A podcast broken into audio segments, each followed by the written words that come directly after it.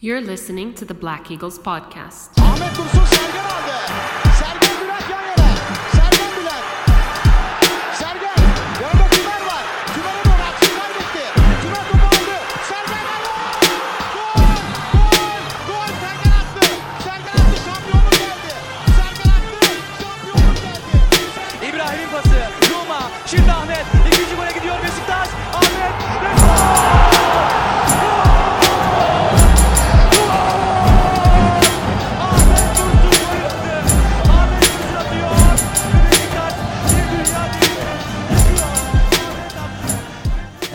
Welcome back, everybody. This is episode 236 of the Black Eagles podcast, and I'm your host.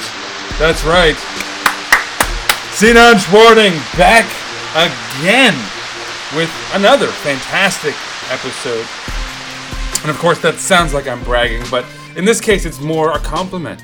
Uh, as I promised in the last couple episodes, we've got Kaan Bayazit interviewing Yordi Yamali, uh, the Dutch voice of um, podcasting, football podcasting at the moment, apparently. Uh, and yeah, uh, got a great radio voice, I'll add, but on top of that, very informed. Gives us a great take on Wout Weghorst, who I think we're all pretty excited about, right? New guy has just joined. Marquis signing.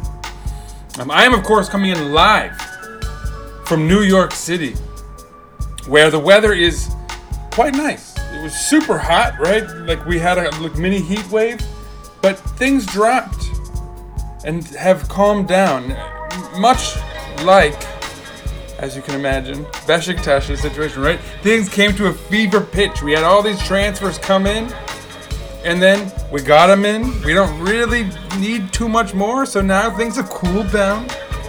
We're settling into training camp. We're going to Spain now, The right? Austria's done, and we'll talk all about it. Anyway, let's dive in, shall we? Operation is in effect as of right now.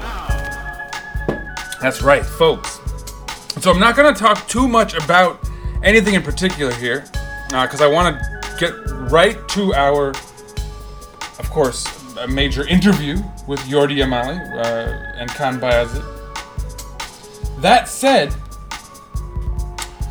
uh, there's a little news. We've got something stuff to talk about, all right? So we're still on the hunt for a central defender, and that has a caveat, right? It's got to be a Turkish central defender because we have our foreign slots lined up as far as the starters go, right? The eight foreigners that will start and three Turks, right? And, and there's some variance here. There's, there's the possibility that we could see a Welinton, Montero, and of course Romain Saïss back line because Valérien Ismaël has been trying out some other things, you could say, uh, with with our with our tactics, right? You, you expected to see more of a defensive central midfielder or a defensive midfielder next to Gedson Fernandes, but with Joseph going down to injury, he's been playing.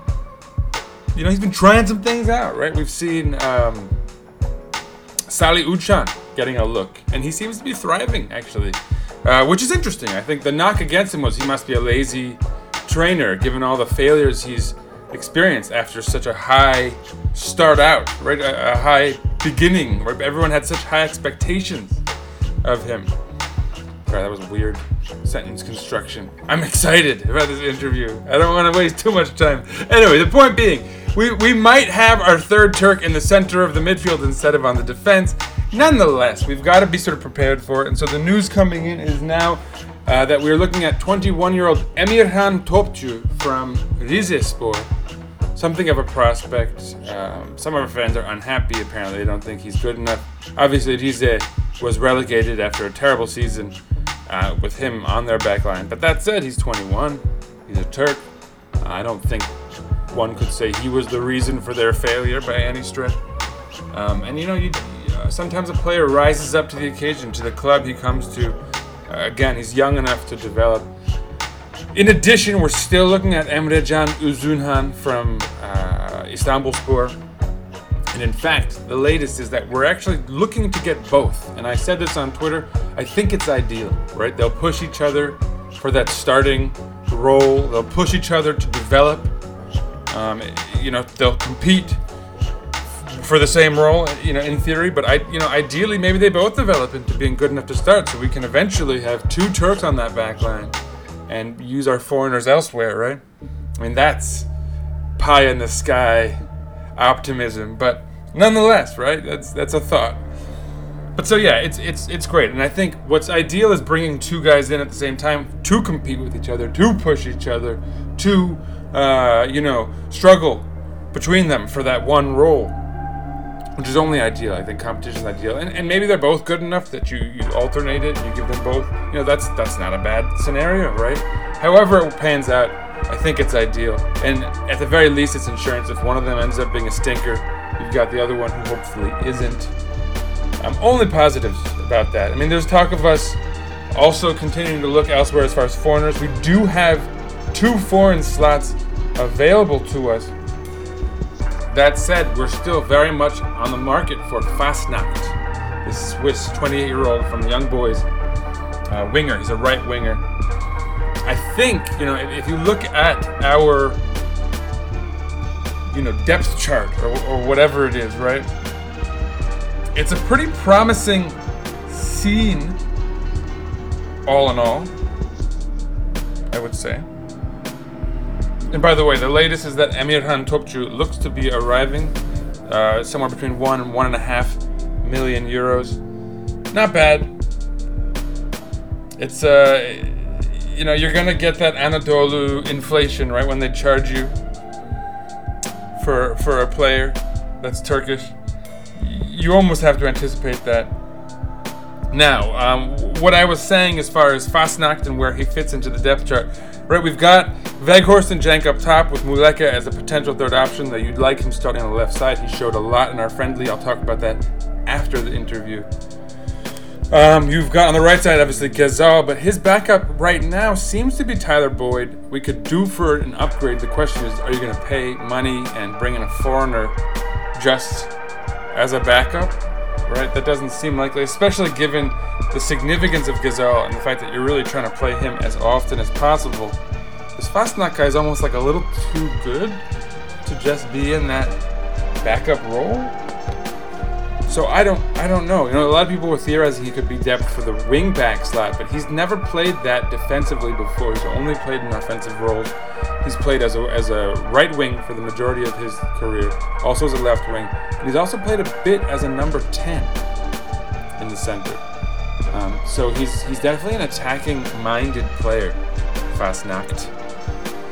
And he's not especially young, which isn't a problem in of itself, right? Like we're talking about depth here maybe he sneaks in a starting role. I'm not sure where that would happen. Um, but we'll, you know, keep an eye out on it, no doubt. Uh, but that's all we really have for news, which leaves me with the key part of this episode. And, and stick around for after the interview with Kaan and Yordi, where we're going to talk about our final match of the Austrian training camp against Mainz, which, you know, pretty decent opposition, no doubt. And it was a really fun match. Uh, and I'll tell you all about why that is the case. But first, please sit back, relax, and enjoy this amazing, in depth interview regarding Wout and this great player who might be an ideal fit. And here's why. Folks, Kaan and Yordi Yamali.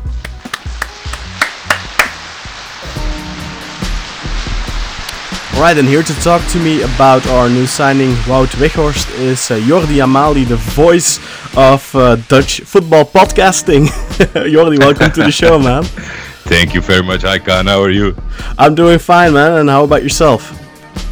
Yeah, it's a busy summer. Uh, I started a new podcast, as you know. It's a daily job, so that's uh, a bit tough, but it's uh, it's nice to see that people are liking it. So uh, that gives energy. Yeah, it's a great update on uh, the transfers in the world of football. It's just too bad that you don't cover uh, anything outside of, of, well, you know, the big transfers, and then of course uh, Holland. I, I wish you would, I wish it would be possible that you could do everything. Yeah, you know? maybe when I quit my day job, then at one time uh, I will make episodes of two hours, and if you have to include Turkey, it will be really a tough job to do because, Yeah, yeah, yeah. as you know, I only do the the finished transfer. So yeah, in, in some way Turkey is possible because there's a lot of news, but there's not a lot of really news. Yeah, yeah, yeah, for sure.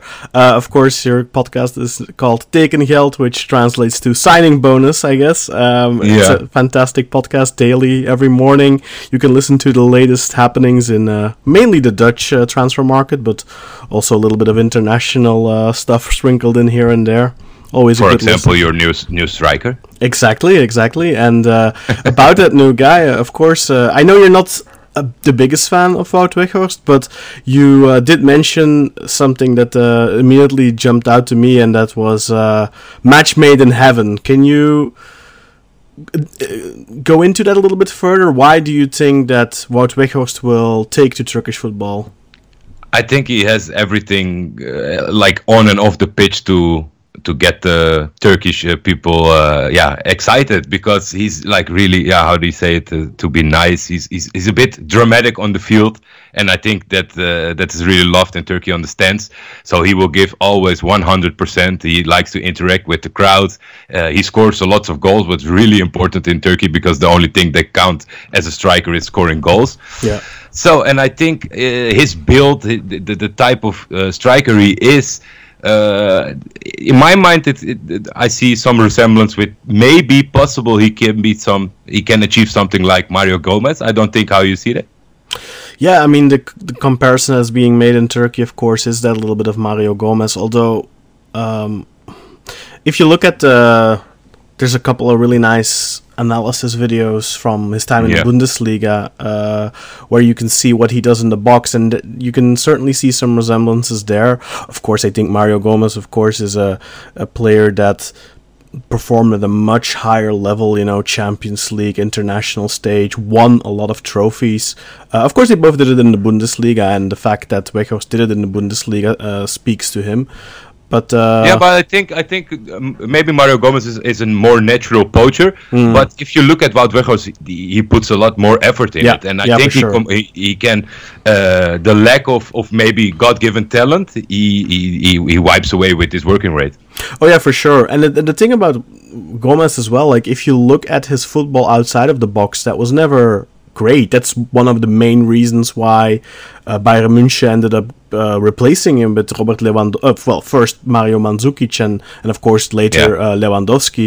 One of the bit criticisms on him was his feet aren't good outside the box. And uh, I remember, uh, I think it was on. Uh, the FC Afkik uh, Daily last week. You were talking with uh, with Bruce uh, about his performance at at uh, at Burnley and how you actually liked his play uh, um, with the team and his performance in general. Even though, of course, his performance at Burnley is uh, largely scrutinized for his lack of goals and uh, well, Yeah, ability but I think, it, and I also think it's really important for Besiktas to get the great, uh, the great striker that he uh, has in him. Mm-hmm. Um, you know, Besiktas is competitive in the league. They will most of the time they will play in front. They will attack, and that's of course what was lacking at Burnley. So uh, the working rate is, is really nice of Weghorst, but if he uh, removes himself too much from the box.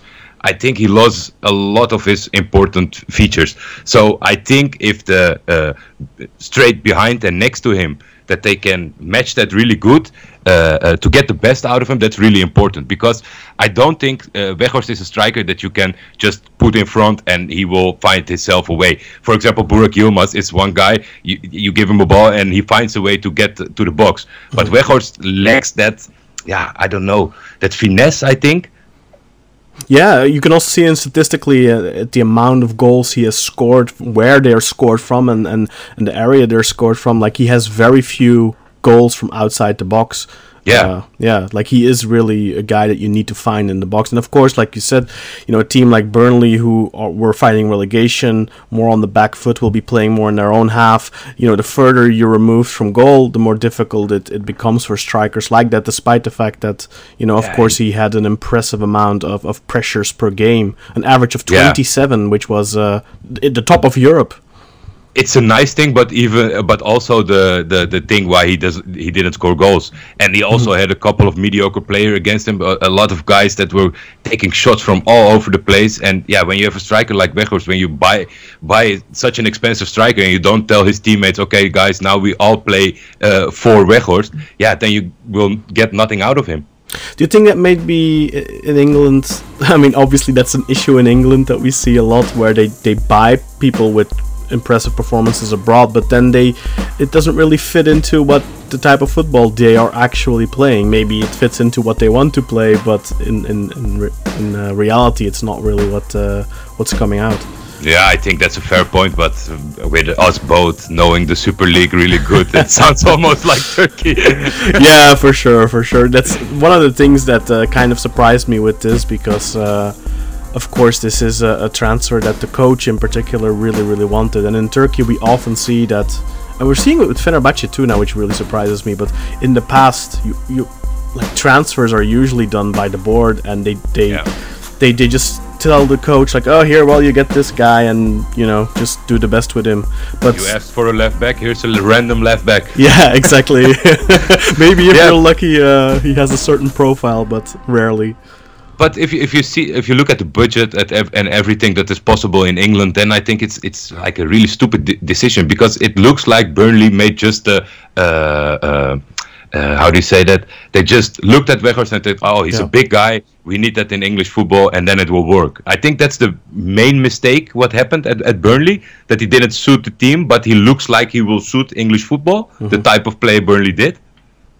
Yeah, yeah, probably. I mean, if you look like in, of course in his, if his you look at his career, career trajectory of he started off at a lower level with Heracles and stuff, but then he moved up to Al- AZ Alkmaar, who are of course a, a, a sub top team in, in the Netherlands.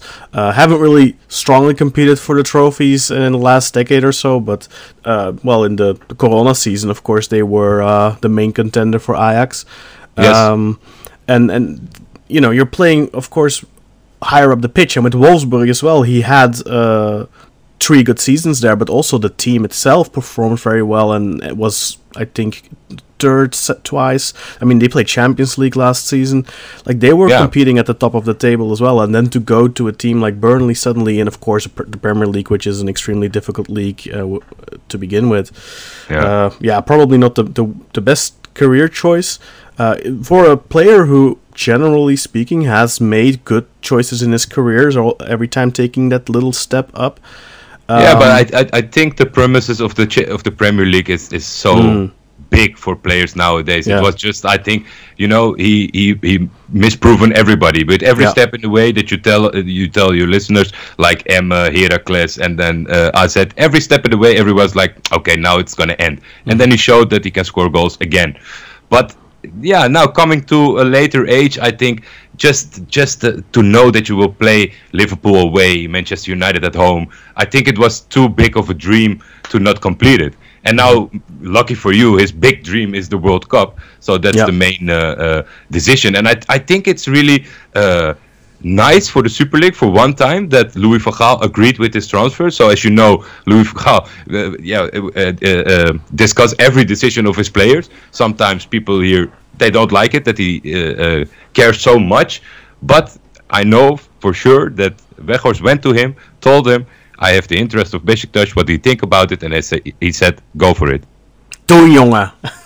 Yeah, yeah, yeah, yeah. But I, I was surprised by that because yeah. I knew from the time that Sneijder made the same decision to go to Turkey after his uh, uh, yeah uh, difficult end at Inter.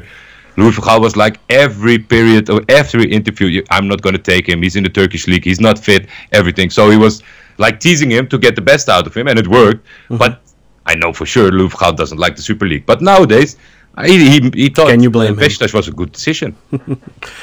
No, yeah, but of course, I think in that sense, also Wesley Sneijder kind of uh, paved the way in a in, in a sense. Um, but you could see that as well with Sneijder, you know, in a in a in a Euro year or in a World Cup year, like before he'd you know he'd put on some weight, but then you know that that, that World Cup 2014 in particular came, and suddenly you know he he goes training with a personal coach, and he's Yeah. he looks ripped again, and uh, yeah, got the best out of him, of course. And I think with a guy like Weghorst, that's not uh, going to be an issue at all. If if you see some of the footage of him in training, the guy is a uh, a madman, possessed almost.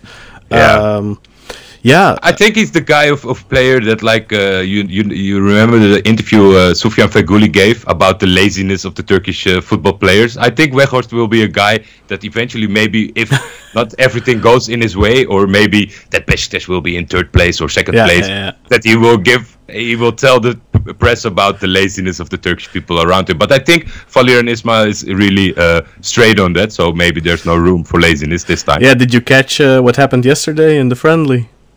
Uh, no. Uh, I one, you know, Serdar Saatçı, uh, Yeah. young center back, 19 year old. He played Mm-hmm. uh, like uh, 12 games or something last season, uh, Champions League and stuff.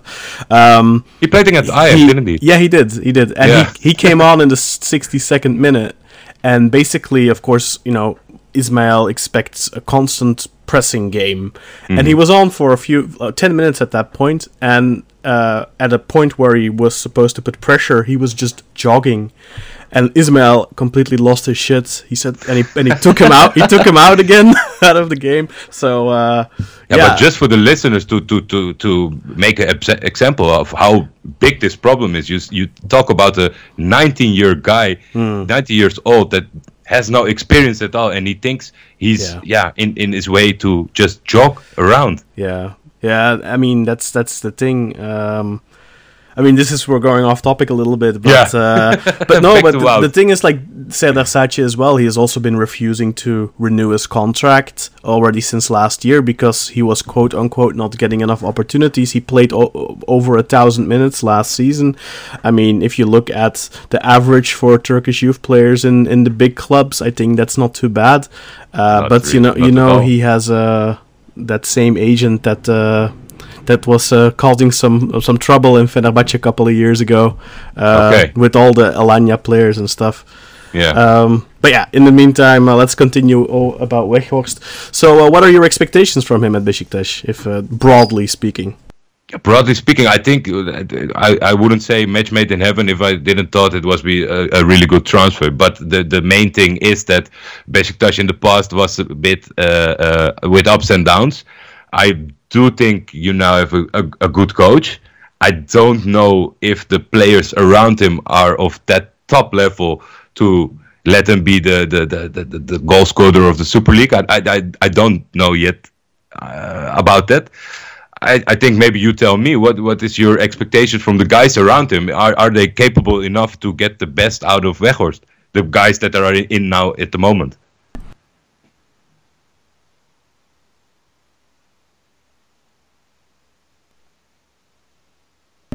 Ah, I muted myself. Sorry. Um, yeah, I think much will depend on uh, on Rachid Ghezzal. Uh, Yeah. I, I thought he was actually really good last season, but he was Yeah. very unfortunate that a lot of his assists got squandered, not just by Michi Batshuayi, but by the rest of the team as well. And uh, you know, what Batshuayi, of course, got a lot of criticism for missing opportunities, but I think kudos to him throughout the season. He kept working hard. He didn't have the confidence in front of goal, and you could tell that. But a lot of other players, especially on loan, would have just not given uh, shit anymore. You know, like Yeah. Pjanic, for example. He was really good in the first couple of games, but as soon as it became clear that this was going to be a nothing season, he checked out. And credit Yeah. to Batshuayi that he never did. But unfortunately, you know, productivity wise, he wasn't uh, all that good, despite scoring 14 goals, which is respectable.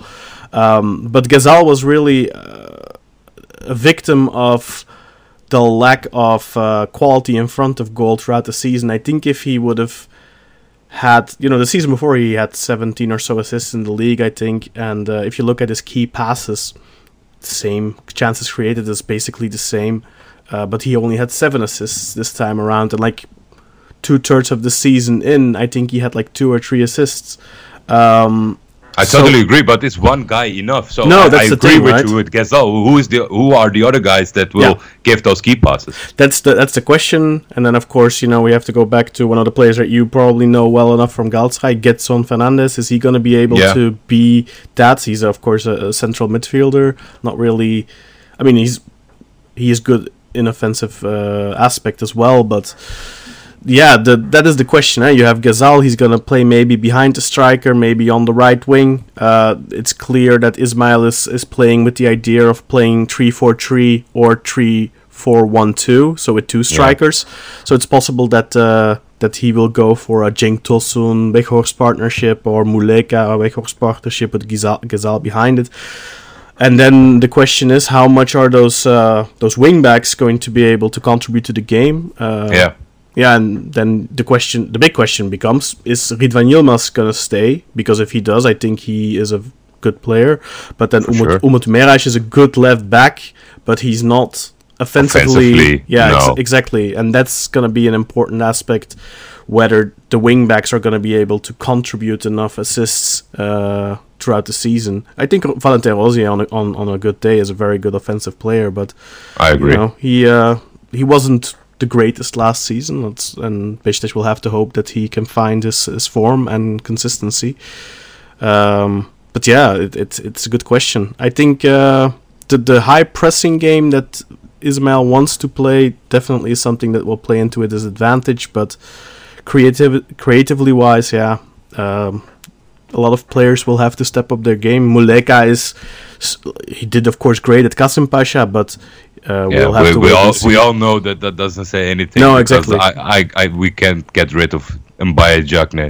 So, so please true. don't talk That- to me about great seasons at Kasim Pasha.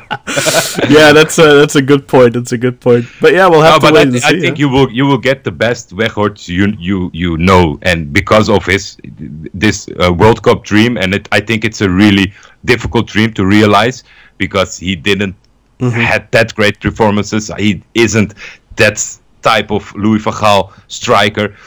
And now you have Vincent Janssen, who came, of course, to Belgium, who will be in the news every week. So Hmm. if he does a good job at Antwerp, it will be really difficult for Weghorst to to go. Bec- uh, another bad thing for Weghorst is that Luuk de Jong came back Yeah. to Holland, so he that's will probably be the worst thing.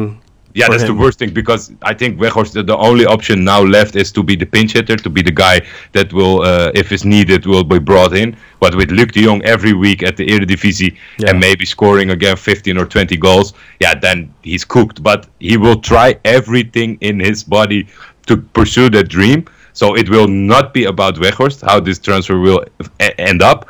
But then, as you said, there are a lot of question marks around uh, the team as a whole and the coach as a whole. So yeah, it's it. I, I I find it really difficult. But when you look at it and you you, you do the analysis and you look at the money and everything, I think it's a great bet of Besiktas to go for that striker for that money with Wout Weghorst. Yeah. And then finally, of course, you know we've talked about his big goal is uh, obviously to uh, go to the to the World Cup with uh, the Netherlands, and uh, you already touched on that just now. But how important do you think it is for him? Because he has had a, you know, if you obje- objectively look at his career, he has had a very successful career, especially. Uh, if you go by, I think what the expectations would have been ten years ago for him, yeah, then he's done. Then he's done almost a, like movie like uh, career. Exactly. But one of the big things in his career is the lack of trophies. And of course, he got very close twice with AZ, two cup finals, but he uh, lost both of those. That was a very difficult uh, time in his career. He's pointed out a few times, I believe. One of the cup finals, he uh, Yeah. was really uh, uh, ziek ervan almost. Um, Yeah, So, yeah. yeah. how that- much- That, yeah, I Yeah. think it was in the back of his head. do you think? Because when you yeah. go to Fenerbahce, Beşiktaş, or Galatasaray, the, the, in the back of your head is that you're gonna win trophies. Yeah. And he has, as you said, he has none. He one time became top scorer of the league. That's everything. Mm-hmm. Uh, I think he would like it, but I think because of all the interviews he gave and the importance of uh, Van in his decision, the the, the, the really big uh, decision maker was the World Cup, and looking forward to that. And I think if it gets him some medal work going to Turkey, it would be nice. I'm, I, I, I think it's difficult for me. So let's say they have a great season at Besiktas, they became champion, and he scores 25 goals. So there's interest of other clubs. Will he stay? Will he fall in love with Turkey? I think because of you know there's there's something about him uh, like team players who who told that uh, who told who leaked to the press that they didn't like playing with him up front because he's really self-minded you know uh, all those factors, and maybe maybe he for the first time will fall in love with some place that he will get something in return. So I know for sure that you and all the Beşiktaş supporters, when he, he will get you that trophy, winning the league and being the top scorer, or maybe only just 20 or 25 goals, uh, then you will show him love. And I don't think there's a much people around the world in his career that showed him some love till this point. Yeah, he even said that actually in his interview uh, yesterday uh, that uh, it's something like you know one of the big factors in his decision, and of course this is terrible for uh, for uh, numerous players in the world Instagram accounts because they're going to get even more bombarded now with come to Besiktas, come to Galatasaray, come to Fenerbahce uh, Yeah, messages. but it shows everybody hates it. You know who- how's the Norwegian guy from Trabzonspor? Sørloth, yeah, he, yeah, did, he, did, he didn't like it. he questioned he questioned the, the, the people for like 10 times on his open instagram like please stop i Yeah, don't yeah, care yeah. stop it But the- so the most people who are loved they don't like it because it messes up your mentions and Yeah, everything and yeah, it's yeah. just irritating but the fact that Weghorst likes this tells you a lot about the lack of love in his career Yeah, he literally he, he- literally said what you just said. It's like I never felt this type of attention or uh, appreciation before, and that's when I was thinking. And my friends, of course, I have some uh, Dutch, Turkish friends, and Yeah. they are saying, "Wow, this is just you know a transfer for one season. Uh, the, his buyout clause is 10 million. We can't afford that." Uh, you know, well and that's a that, that's a small fact that, that, exactly. But uh, although uh, the the sportive director did say today, Ceyhun Kazancı did say uh, that well, you know, the buyout clause is 10 million, but if Burnley doesn't get promotion, things might get easier. yeah okay yeah that's a smart But- thing i think it's I, I think that's true because I, I i know for a fact that the uh, contract he made with uh, burnley was all fitted on premier league so Yeah. i think that's why it did it did go easy now also But then the big question becomes, you know, of course, one of the big traumas for for Besiktas fans from the past, uh, I don't know, seven, eight years is Mario Gomez.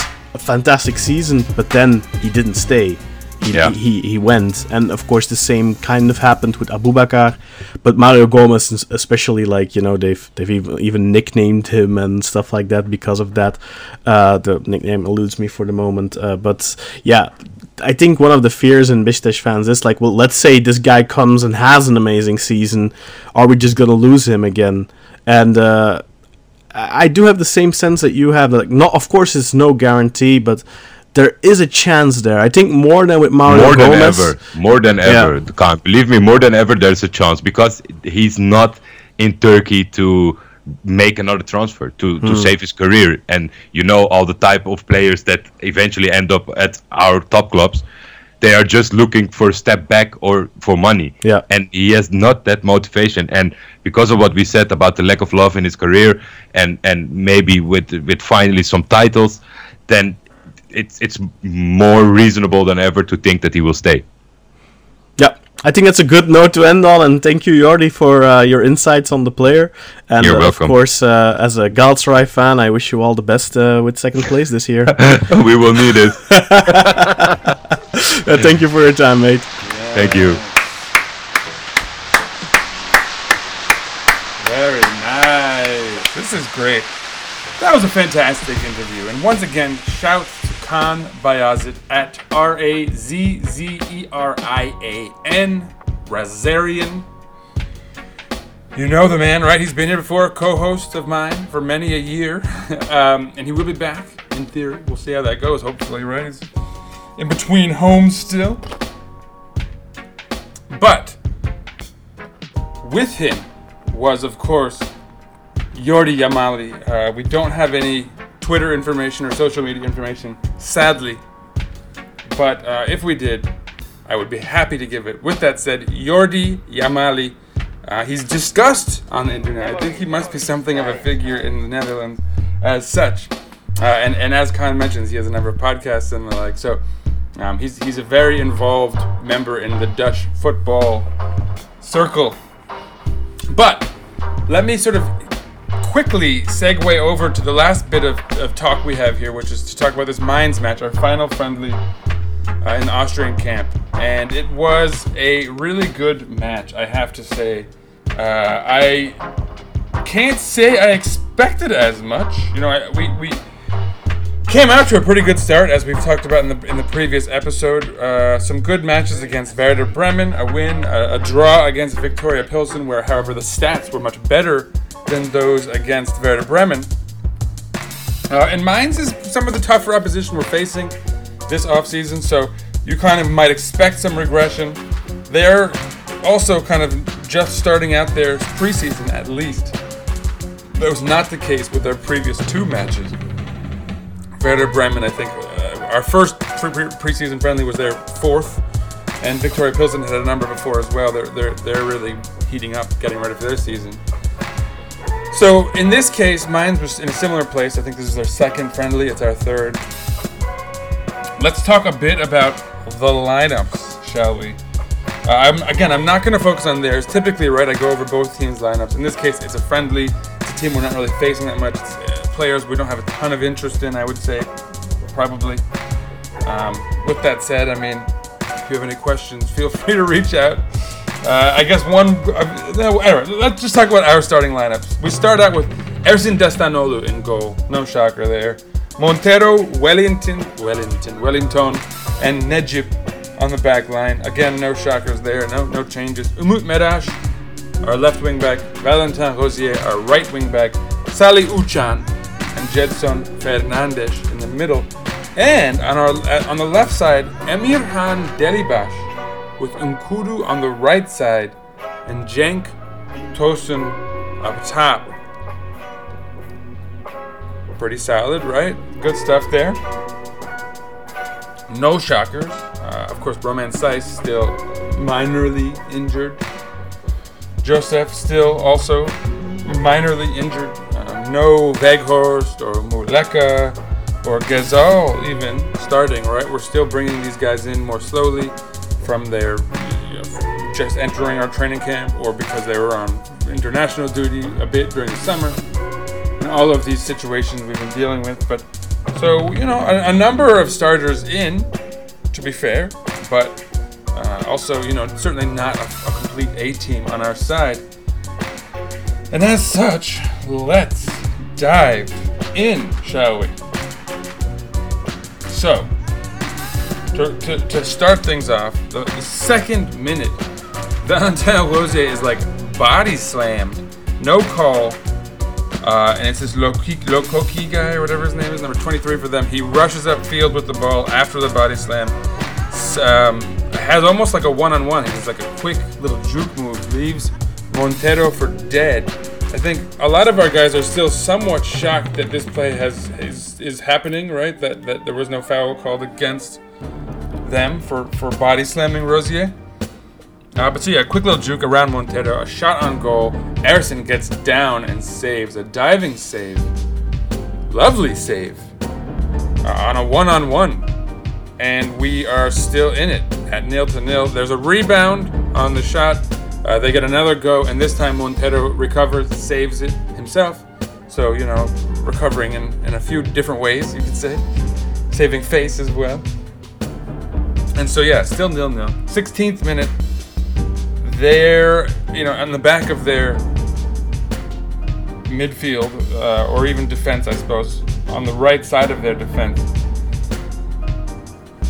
Their central midfielder steps back. His name is Fernandes too, so that's why I remembered him because uh, Gedson, of course, was Fernandes and Fernandes crime. I said at the time because Gedson presses really well, forcing this Fernandes fellow to, into a bad pass.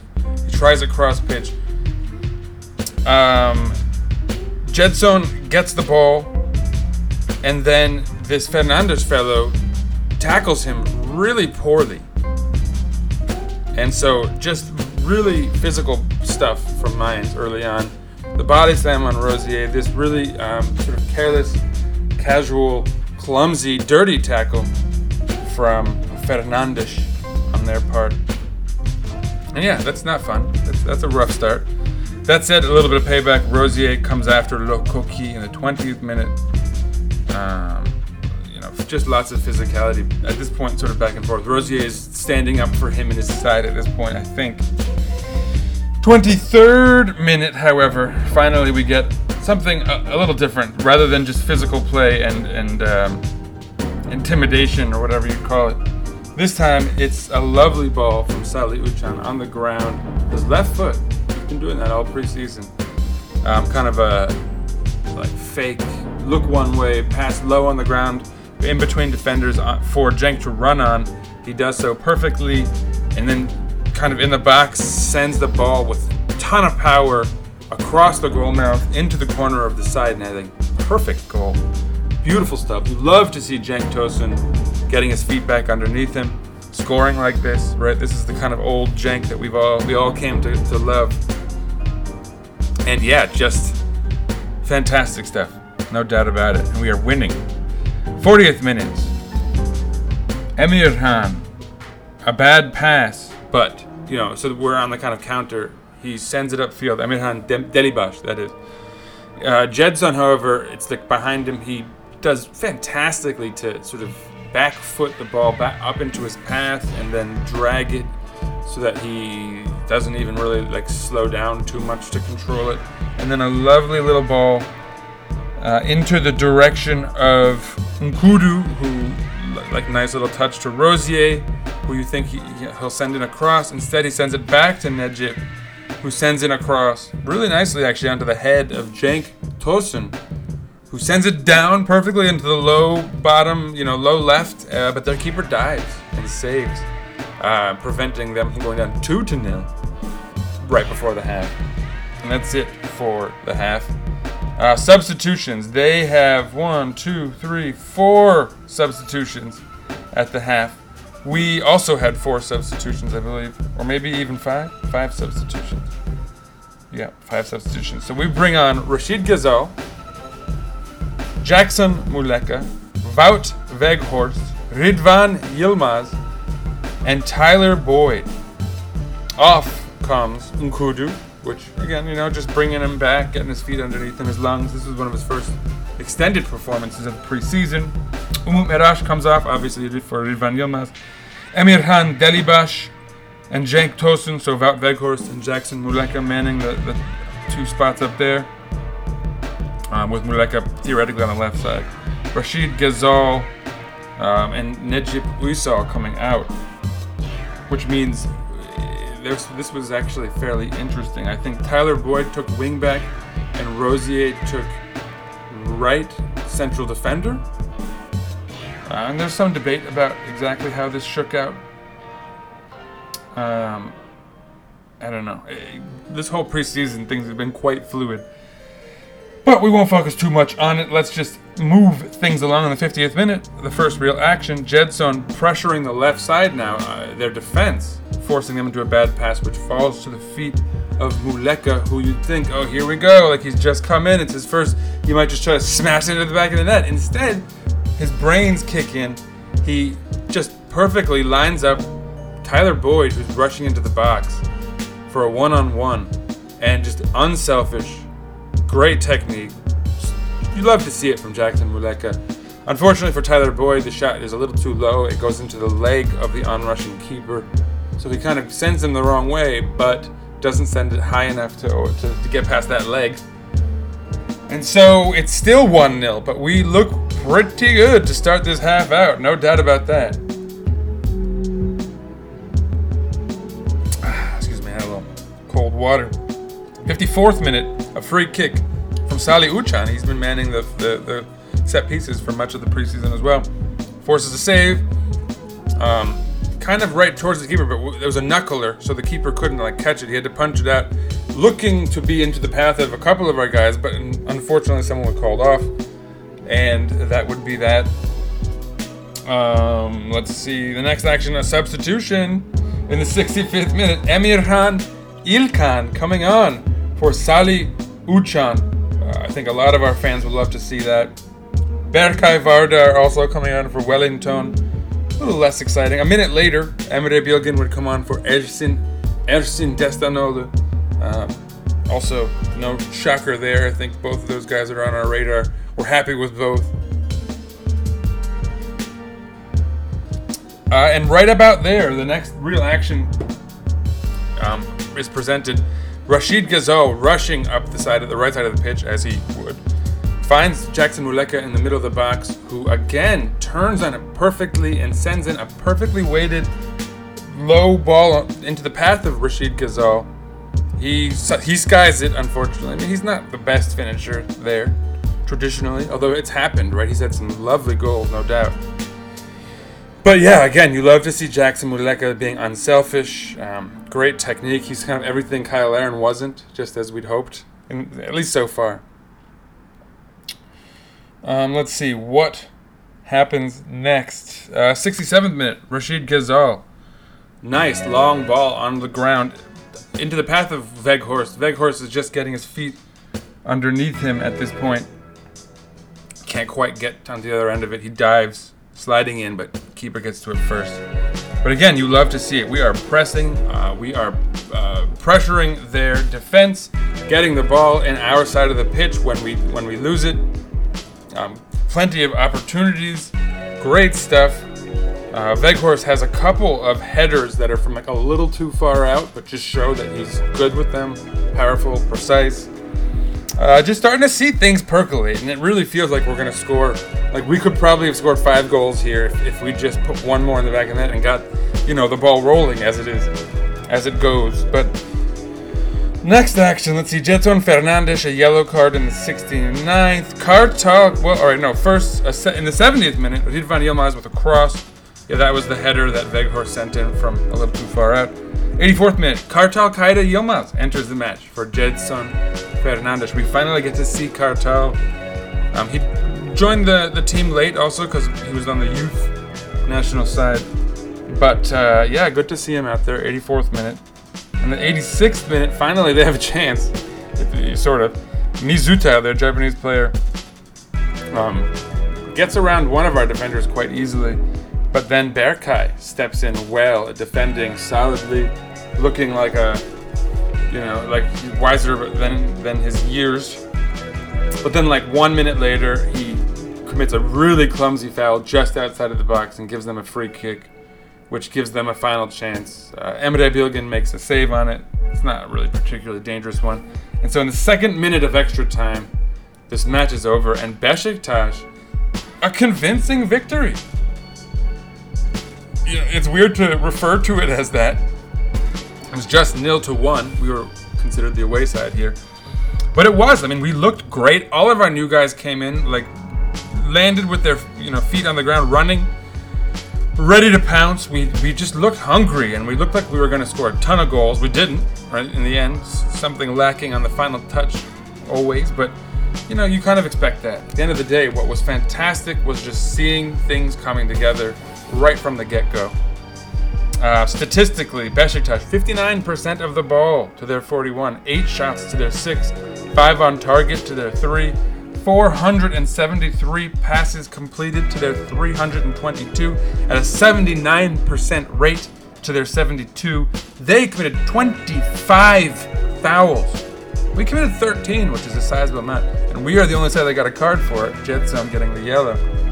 But yeah, they were quite dirty, especially early on when they had a little more energy and they were trying to take um, take our pace away from us. You know, kind of cut us out. We've seen that's like very Anadolu behavior, but it is what it is. We came out the victors, and deservedly the victors. I would say we really looked solid. That 59% possession doesn't even really speak to how dominant we looked for much of the game. Just great stuff. This Austria camp was a phenomenal success. Undefeated, two wins and a draw, despite playing with never an A team. Um, something of a B slash C slash academy team at times. Right, it was those academy kids that turned the match against Werder Bremen. Uh, and after the first match, these last two, we've actually looked much better statistically playing our kind of football. In the second half of this last match against Mainz, we really started to see Valérien Ismaël football uh, with us getting the ball back in our half, pressing just hardcore, not getting tired. You know, those fitness levels are starting to show. Um, Gedson Montero, we had a number of guys play like for the majority of the match and play at a high level. So, so many positives to come from these first three friendlies. So many positives to come from Austria.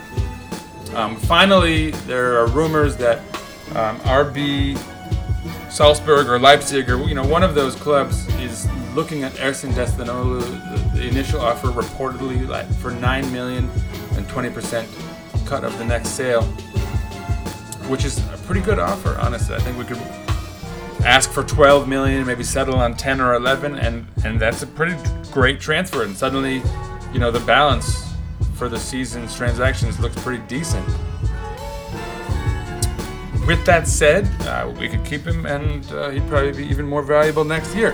But I mean, again, I think it speaks like in theory he may have been scouted in Austria by the Red Bull Group, right? Um, that's where they're located, obviously. And uh, yeah, I mean, it shows you the value of having these training camps. We got we played great friendlies. Like our rivals have struggled against much weaker side, and it's just the preseason. These are just friendlies. It doesn't mean a ton, right? But it's still fantastic news. It's been a fantastic start. We've shown positive signs. You know, our emphasis has been getting our fitness levels up, um, playing at a high level for long stretches, and we're doing that now. And obviously, we can't make the subs that we've been making in these friendlies in the regular season but you see the progress regardless. You know, we're you see guys able to run for much of this, these matches, um, putting in great shifts. Uh, again, like we really just got to see our four horsemen of the apocalypse for the first time this this last match, and we looked fantastic. Um, if anything, Rachid Ghezzal was the most sort of out of sorts. He might not be used to having so much talent at his disposal up there, and that and it'll only be a matter of time before that spells success. You would imagine, right? Knock on wood, as always, but good news all around.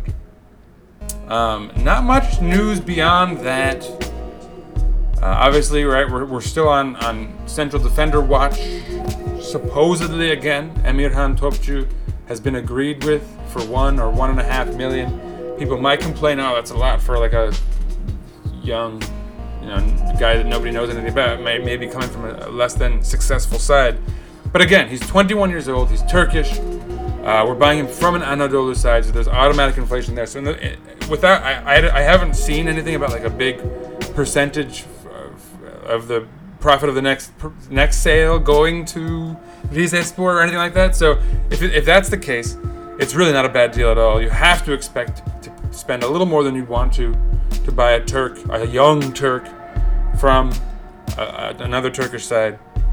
So if it's just 1.5 mil and there's no percentage fee off the next sale or anything like that, we might have stolen this kid. Maybe he'll end up being great. You know, we, we, we shall see. At the very least, he's a Turkish prospect. Uh, we need depth, Turkish depth at that. Uh, again, ideally, we'll bring in another young Turkish player, Emre Can Uzunhan, cough cough, right? Uh, to, to, to pressure this kid and they can compete for that, that role. But this is a good start. Let's hope it's true. Uh, I'm not giving you guys like official word because it's not, you know, we, we wait for Sercan Dikme, maybe Murat Uzen. Uh, but it was Murat Uzen who said last night that uh, right now we're looking to bring both of these young Turkish central defenders in. So we're on the clock. We're waiting to see what happens. Uh, also, maybe some depth on the wing. You know, I actually forgot in my um, assessment of our depth chart, I literally forgot to mention N'Koudou. All right, I said like, well, I mean, technically he's depth on the on the left side, but with Emirhan Delibaş there, Ajdin Hasić, right? Like, they'll have to alternate between them, and some of them, you know, like Hasić could play on the right side rather than Boyd or uh, Emirhan Delibaş as well. So I don't know if we need to spend money on Fassnacht. I, mean, I guess it couldn't hurt, you know, being a, having a little more insurance, a little better depth, higher quality depth. But if we don't get him, I'm not like losing sleep over it. I- I'm mostly focused on central defenders and re-signing our young guys. Ersin Destanoğlu. I mean, unless he's leaving, right? In which case, fair enough. Uh, Ridvan Yilmaz as well. Like, re-sign this kid so that if the worst case scenario is that he stays, we can recoup something next summer. Because, you know, I'm sure he'll play well enough to, to get a bigger fee next time around. Shouldn't come as a, wouldn't be like a crazy theory. So, anyway, with that said, Uh, stay tuned for more. We will be back again. Uh, I don't think we have any like individual transfer episodes, but yeah, I think we've covered the big ones, no doubt, right? Romain Saïss and Wout Weghorst. What I like about this one was that uh, Yordi Yamali was, is not a big fan of Wout Weghorst, but despite that, he still sees the move as a positive one and the fit as a good one. So I think that's good kind of objective analysis that we'll need. And he's sort of a Galatasaray fan, apparently, Yordi Yamali. So uh, even more so, right? He'd be more inclined to talk trash, but I mean, he seems to think it's a good fit, and he gives a good explanation as to why. I hope you guys agree, and that, that puts you guys at ease, you folks who are listening. Um, either way, it's been a pleasure talking to you guys again this week. I will be back again next week. Uh, our next friendlies, we have a little bit of a break now, which uh, well timed, I would say. You know, given our podcast here. Our next match is Saturday against Wolverhampton at 1 p.m. Uh, here in New York City on the Eastern Standard Time. Check your local listings as always, and also those times are, are apt to change. They've been changing a lot. Last match because that was coming at noon, and then it was at 2:15, and then it was back at noon, and then it was back at 2:15 here locally, right? Obviously, uh, in Turkey, it was pretty late recording, pretty late match, but. Uh, yeah, so check your local listings as per usual. But yeah, Saturday, July 23rd, uh, in Spain. Our Spanish camp will have started. In theory, a number of guys returned, Roman Say, but uh, maybe Joseph.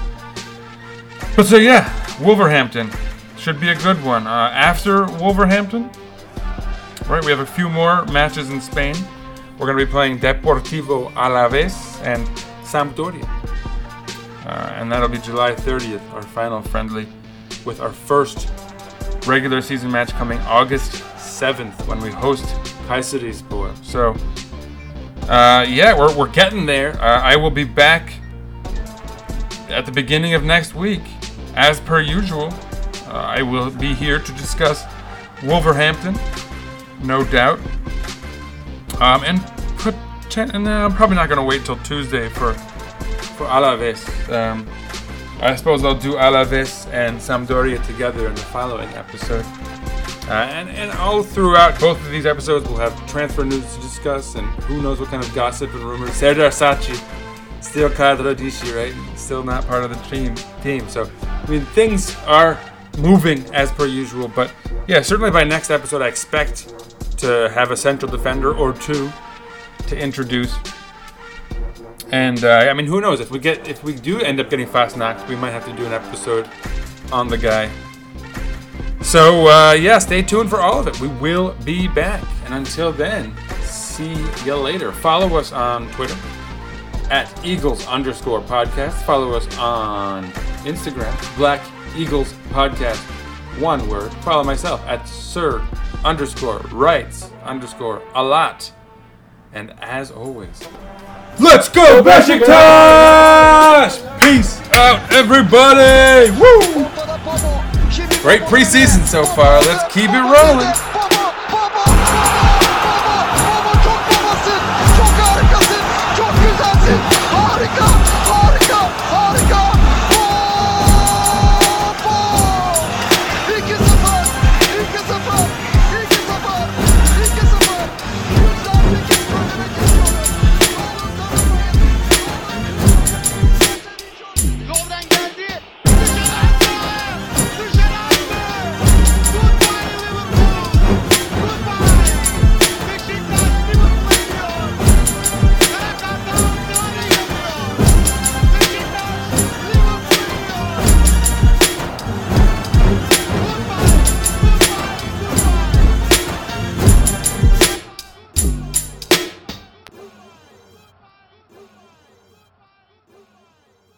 Besiktas International hopes you enjoyed this program.